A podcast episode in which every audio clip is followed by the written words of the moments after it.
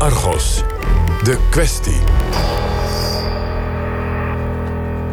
Handel in het in het begin van het programma al, staat in de top 10 van meest lucratieve vormen van georganiseerde misdaad. De Wereldgezondheidsorganisatie vermoedt dat van alle transplantaties over de hele wereld zo'n 5 tot 10 procent illegaal is. Maar dat zijn aannames. Wetenschappelijk onderzoek naar orgaanhandel bestaat nauwelijks. Tot voor kort althans. Want de Nederlandse criminoloog en internationaal jurist Frederike Ambachtsheer promoveerde afgelopen dinsdag aan de Erasmus Universiteit in Rotterdam op het onderwerp. Ze reisde voor haar proefschrift naar Zuid-Afrika, Kosovo en Israël, sprak met politie- en justitiemedewerkers en kreeg inzicht in de vraag waarom het zo moeilijk is daders veroordeeld te krijgen. Ambassadeur begon met haar onderzoek omdat er vrijwel niets bekend is over de ervaringen van patiënten die een nier in het buitenland kochten. En al evenmin over de ervaringen van artsen die die patiënten uiteindelijk behandelen. Ze sprak met patiënten uit Europese landen die een nier kochten en met chirurgen, verpleegkundigen en maatschappelijk werkers. Met het onderzoek op tafel sprak Argos-collega Sanne Boer met ambassadeur over haar bevindingen. Je kan hier ook zien. Even kijken, waar is die tabel? Hier kan je ook zien dat uh, China een van de populairste bestemmingslanden is uit de literatuur. Dus als je deze tabel leest, dan zie je dat China heel vaak daarin voorkomt als bestemmingsland. Als bestemmingsland voor een transplantatie. Ja, en dan meestal niertransplantaties gevolgd door lever en in een enkel geval ook harttransplantatie. Dus mensen uit het buitenland die naar China gaan? Ja, China, India en Pakistan zijn de populairste bestemmingslanden. En wat wordt er ongeveer voor een nier betaald in China? In China zal dat zo rond de 120.000 dollar zijn. Maar er zijn ook gevallen bekend in andere landen waar patiënten uh, tot 200.000 dollar betaalden voor een nier. Veel. Dat zijn forse bedragen. Ja. ja. En verder weten we natuurlijk in China dat het daar mogelijk is om veel meer organen te ontvangen op relatief snelle wijze. Hoezo in China? In China worden organen van geëxecuteerde gevangenen gebruikt voor orgaandonatie. Dat gebeurt al jaren. Dat was jarenlang in China ook uh, gewoon een legale, wettelijke manier van werken. Hoe zij dat deden, kwamen ze ook open voor uit. En sinds een aantal jaren hebben ze daar natuurlijk stevige kritiek op gekregen van de internationale transplantatiegemeenschap. En ze zeggen dus nu ook dat ze daarmee gestopt zijn met die praktijken. Maar de vraag is natuurlijk of dat wel echt zo is. Wat denkt u? Er zijn recent nog patiënten naar China gegaan vanuit Nederland.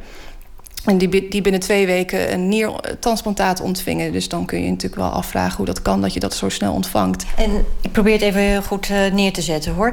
Waar het legale overgaat in het illegale. Want op zich mag je als patiënt zijnde naar het buitenland gaan en daar niertransplantatie doen.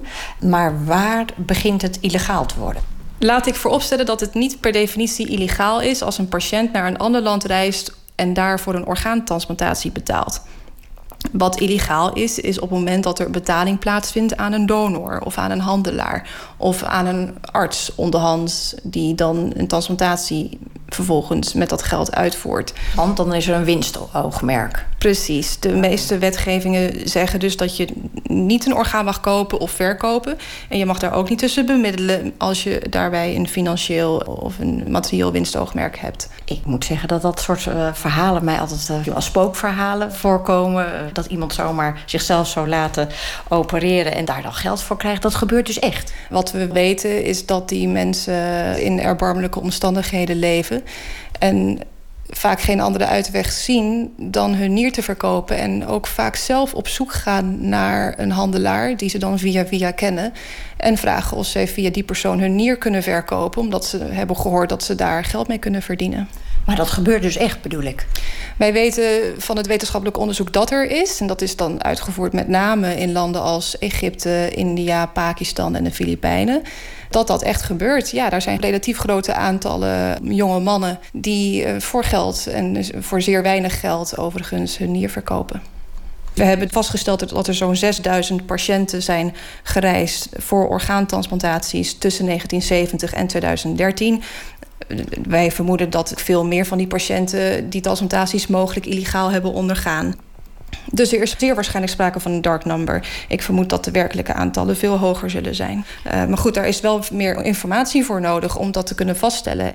Dus na deze literatuurstudie hebben wij vervolgens zelf geprobeerd om patiënten te spreken over hun buitenlandse niertransplantaties. En wat bleek? Nou, we hebben dus gevonden dat er wel degelijk patiënten zijn die organen kopen. En dat er verschillende redenen zijn waarom ze dat doen. Dus een van onze belangrijkste bevindingen van de patiëntenstudie was dat het tekort niet altijd de reden is waarom patiënten naar het buitenland gaan voor niertransplantaties de patiënten vanuit Nederland en Zweden die naar buitenland zijn gegaan, uh, toch wel vaak een affiniteit hadden met het land van bestemming waar ze heen gingen. Dus zij hadden de, de, bijvoorbeeld de nationaliteit van hun bestemmingsland, of hadden daar vroeger gewerkt, of hadden daar familie en vrienden wonen. Nou, nogal logisch dat je daar dan een operatie laat uitvoeren, want dan voel je je misschien prettiger. Ja, dat, uh, je kunt je natuurlijk heel goed voorstellen dat als je uit een ander land komt en je hebt de contacten daar, dat je daarheen gaat. Maar ja, wat het natuurlijk wel ethisch bezwaarlijk uh, maakt, is uh, als je er vervolgens achter komt dat ze aan hun donor hebben betaald. Zo'n zes van onze 22 patiënten vertelden dat ook de donoren geld hebben ontvangen. En er waren ook patiënten. En waarom is dat ethisch? Niet oké? Nou, je kunt je natuurlijk afvragen wie die donor geweest is. Uh, misschien was dat wel een uh, arme man in de slum die maar zo'n 6000 dollar heeft ontvangen, terwijl de patiënt 60.000 dollar betaald heeft. En je kunt je natuurlijk ook afvragen of zo'n transplantatie dan volgens de regel der kunst verricht is. Dat weet je ook niet. Mm -hmm. Dat of het onder goede hygiënische omstandigheden is gebeurd. Ja, want het gebeurt dat sommige patiënten met complicaties terugkomen. Ja, en dan is toch de vraag van hoe komt dat dan dat je er zo slecht aan toe bent? Dat is niet in alle gevallen zo hoor. Er zijn ook patiënten die terugkomen met wie het hartstikke goed gaat. En het kan ook zomaar eens zijn dat ze inderdaad een nier hebben ontvangen van hun neef. Veel patiënten zeggen dat ze een nier van familieleden hebben gehad. Dus dat zou ook heel goed kunnen. Maar ze nemen geen documentatie mee terug waaruit dat ook blijkt veel patiënten nemen überhaupt geen documentatie mee terug waarin informatie staat over de transplantatie. En is het dus dan illegaal? Nee, het is wel verdacht. Ja, het is verdacht eh, op het moment dat een patiënt terugkomt en bijna niets aan informatie meeneemt en ook wil delen met de arts. Mm -hmm. Het vermoeden is dat zo'n transplantaat waarschijnlijk niet onder hele legitieme omstandigheden ondergaan wordt. En de risico's daarbij zijn natuurlijk dat je niet kunt garanderen of zo'n transplantatie veilig plaatsvindt. Je weet niet of de hygiëne goed is en of de nazorg voor die patiënt ook goed is. Bovendien, als de donor ook niet goed gescreend wordt en infecties bij zich draagt, dan wordt zo'n infectie overgedragen op de patiënt. Dus er zijn niet alleen risico's voor donoren die hun nieren onder erbarmelijke omstandigheden zonder nazorg verkopen, maar ook voor patiënten die deze transplantaties daaronder gaan. U heeft 22 patiënten geïnterviewd, waarvan er 7 in Nederland wonen. Nou, dat lijkt mij een hele kleine groep. 22 patiënten. Is dat wel representatief? Het is inderdaad een kleine groep, maar het is ook goed om daarbij te vermelden dat het de vierde studie is die ooit in deze wereld überhaupt verricht is naar patiënten, om ze zelf te spreken. En 22% is de grootste groep die tot nu toe bereid gevonden is om hierover te praten. Uh, maar u heeft wel gelijk dat het natuurlijk om zeer kleine aantallen gaat en dat eigenlijk veel meer onderzoek hier naar verricht zou moeten worden.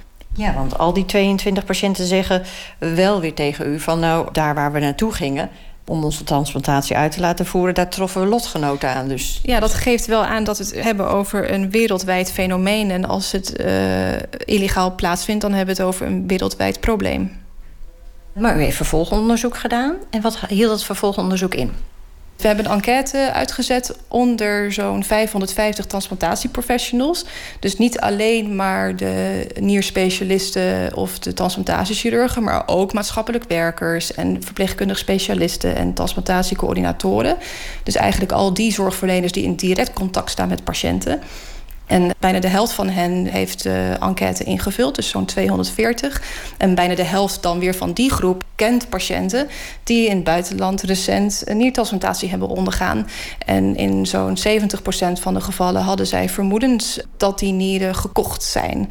En die vermoedens hadden inderdaad ook dus te maken met het feit dat patiënten weinig documentatie mee terugnamen. En een enkeling geeft ook toe, overigens, dat ze een donor hebben betaald in ruil voor de nier. Kijk, Kunt u dan concrete voorbeelden geven? Nou, ik wil niet te ver ingaan op detailniveau. Want daar ben ik juist geïnteresseerd in, omdat ik me het zo moeilijk kan voorstellen dat iemand uit Nederland naar een ander land reist. Hoe gaat dat dan? Nou, die artsen die praten dan vanuit hun herinnering over die patiënten. En er zijn artsen geweest die noemden bijvoorbeeld een patiënt die was in Turkije geweest en die had 20.000 dollar betaald aan een 19-jarige kippenboer in ruil voor zijn nier. En er was ook een patiënt die tegen zijn arts zei van... Uh, dag dokter, ik ga er vandoor, want ik ga morgen in Libanon een transplantatie ondergaan. En dat die arts toen zei van doe het niet, ik vraag het u, ga niet... want het is gevaarlijk en dat moet u niet doen. En die patiënt is toch gegaan en die is daarna overleden. En uh, ja, zo hoor je dan wel van die verhalen van artsen die dan inderdaad patiënten kennen, die uh, soms dat van tevoren zeggen, maar meestal plotseling op de stoep staan met een geïmplanteerde nier, waarvan de herkomst onbekend is. En uh, die dan uh, volgens de arts opgelapt moet worden, omdat hij of zij allerlei complicaties heeft. Mm -hmm. En dat oplappen gebeurt dan hier in Nederland? Uh, ja, ja, ja. Het is niet dat een arts dan zegt, nou, dat ga ik niet behandelen. Nee, geen enkele arts heeft dat gezegd. Nee, die zeggen dat zij er voor deze patiënten zijn... en dat het niet voor niets is dat ze een zorgplicht hebben... en dat dat er gewoon bij hoort. Had u het gevoel dat de artsen zich zorgen maken? Ze maken zich vooral zorgen om de medische gevolgen die zo'n transplantatie kan ondergaan. Omdat dat natuurlijk ook een gecompenseerd beloop betekent in het natraject. En ja, daar zit natuurlijk niet iedere arts op te wachten. En zij... wij hier in Nederland ja, de mislukkingen het, weer terugkrijgen. Het veroorzaakt een hoop tumult. Ik begreep ook van artsen dat patiënten in de quarantaine moeten. En dat allemaal wordt gescreend op mogelijke tropische infecties en noem allemaal maar op. Dus uh, voor hen niet in alle gevallen, maar in de meeste werd wel gezegd dat die patiënten met dermate complicaties terugkwamen dat de artsen daar veel werk aan hadden. Wat is het nieuwe wat u ontdekt heeft? Nou, we hebben onder meer ook ontdekt dat dus de transplantatieprofessionals in Nederland, die dan patiënten behandeld hebben die in het buitenland vermoedelijk nieren hebben gekocht, en dat ze daar eigenlijk helemaal niet goed mee om weten te gaan. En dat ze het eigenlijk ook liever niet willen weten of hun patiënten nieren hebben gekocht. Hoe bedoelt u dat? Nou, zij zeggen dan dat ze daar niet over gaan. Dat het ook niet hun taak is om te onderzoeken of hun patiënt een nier gekocht heeft. En dat dat bovendien ook uh, de behandelrelatie zou schaden op het moment dat ze een patiënt daarover gaan ondervragen. Dus meestal negeren ze het onderwerp.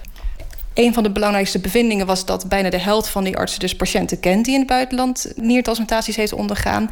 En meer dan de helft vermoedde daarbij dat het ging om gekochte nieren. Maar omdat er in Nederland geen aandacht besteed is aan hoe je dit kunt melden en waar en wat de implicaties zouden zijn van zo'n melding, uh, is er niets voor artsen. En daar is natuurlijk ook dan ook vragen naar vanuit zo'n professional van ja, als ik niet weet waar ik die informatie kan melden, dan doe ik daar natuurlijk ook niks mee. En ik weet ook niet eens of ik het wel mag. Misschien moet ik wel voor de tuchtrechter verschijnen, zeggen ze dan. Hmm. Waarom zouden ze dan voor de tuchtrechter moeten verschijnen? Nou, je mag natuurlijk niet zomaar informatie melden over je patiënt. Want een arts heeft natuurlijk een beroepsgeheim. En dat zeggen ze ook, hè, dat, dat, dat het beroepsgeheim prevaleert. Dat hun zorgplicht naar deze patiënten toe prevaleert. Dat hun behandelrelatie met die patiënt voorop dient te blijven staan. Maar waar wij juist voor pleiten is dat die arts dan geanonimiseerd informatie meldt. Bijvoorbeeld de naam van de kliniek of het ziekenhuis waar die patiënt in het buitenland naartoe is gegaan. Of desnoods het land of de stad waar de patiënt heen is gegaan. En waar moet zo'n arts dat dan melden? Wij hebben wel gezegd dat het handig zou zijn als het bij de KNMG wordt ondergebracht. De organisatie die de belangen van artsen behartigt. Ja, precies. En willen die dat ook? Ik denk dat dat nog wel een paar jaar zal duren voordat we echt zover zijn. U zegt van nou ja, eigenlijk is het zo dat Nederlandse specialisten die hebben er wel weet van, maar ze melden het nergens. Wat vindt u daarvan? Aan de ene kant vind ik dat begrijpelijk, omdat een arts natuurlijk dagelijks heel veel dingen meemaakt en keuzes moet maken en niet alle tijd heeft om over dit soort zaken na te denken. Eh, daarbij geldt natuurlijk ook het feit dat die donor onbekend en anoniem en ver weg is.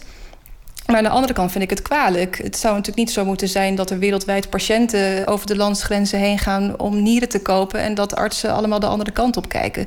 Dus ik zou natuurlijk graag willen zien dat niet alleen in Nederland, maar ook daarbuiten daar toch een eh, verandering in gaat plaatsvinden in het besef van wat er mogelijk achter kan zitten. Maar ook het besef wat je als arts daaraan kan doen. En dat een arts een verantwoordelijkheid daarin kan hebben om orgaanhandel tegen te gaan. Ja, ik vind dat een arts eh, niet alleen een verantwoordelijkheid draagt naar die patiënt toe, maar ook verantwoordelijkheid draagt om het te helpen voorkomen, maar ook het mogelijk beschermen van die anonieme donor. En dat kan dan eventueel, wat ik al eerder aangaf, door geanonimiseerde belangrijke informatie te melden waar politie en justitie dan wat mee kunnen. Zodat politie en justitie een opsporingszaak kunnen beginnen. Precies, het is voor de arts een kleine stap. Het is een kleine moeite, het kost weinig tijd... en ze hebben er verder geen consequenties van. Sanne Boer hoorde u in gesprek met dokter Frederike Ambachsheer. Mocht u het uh, hele onderzoek naar orgaanhandel willen lezen... kijk dan op onze website www.vpro.nl Argos. En dit was Argos. Meer onderzoeksjournalistiek morgenavond bij de collega's van Reporter Radio.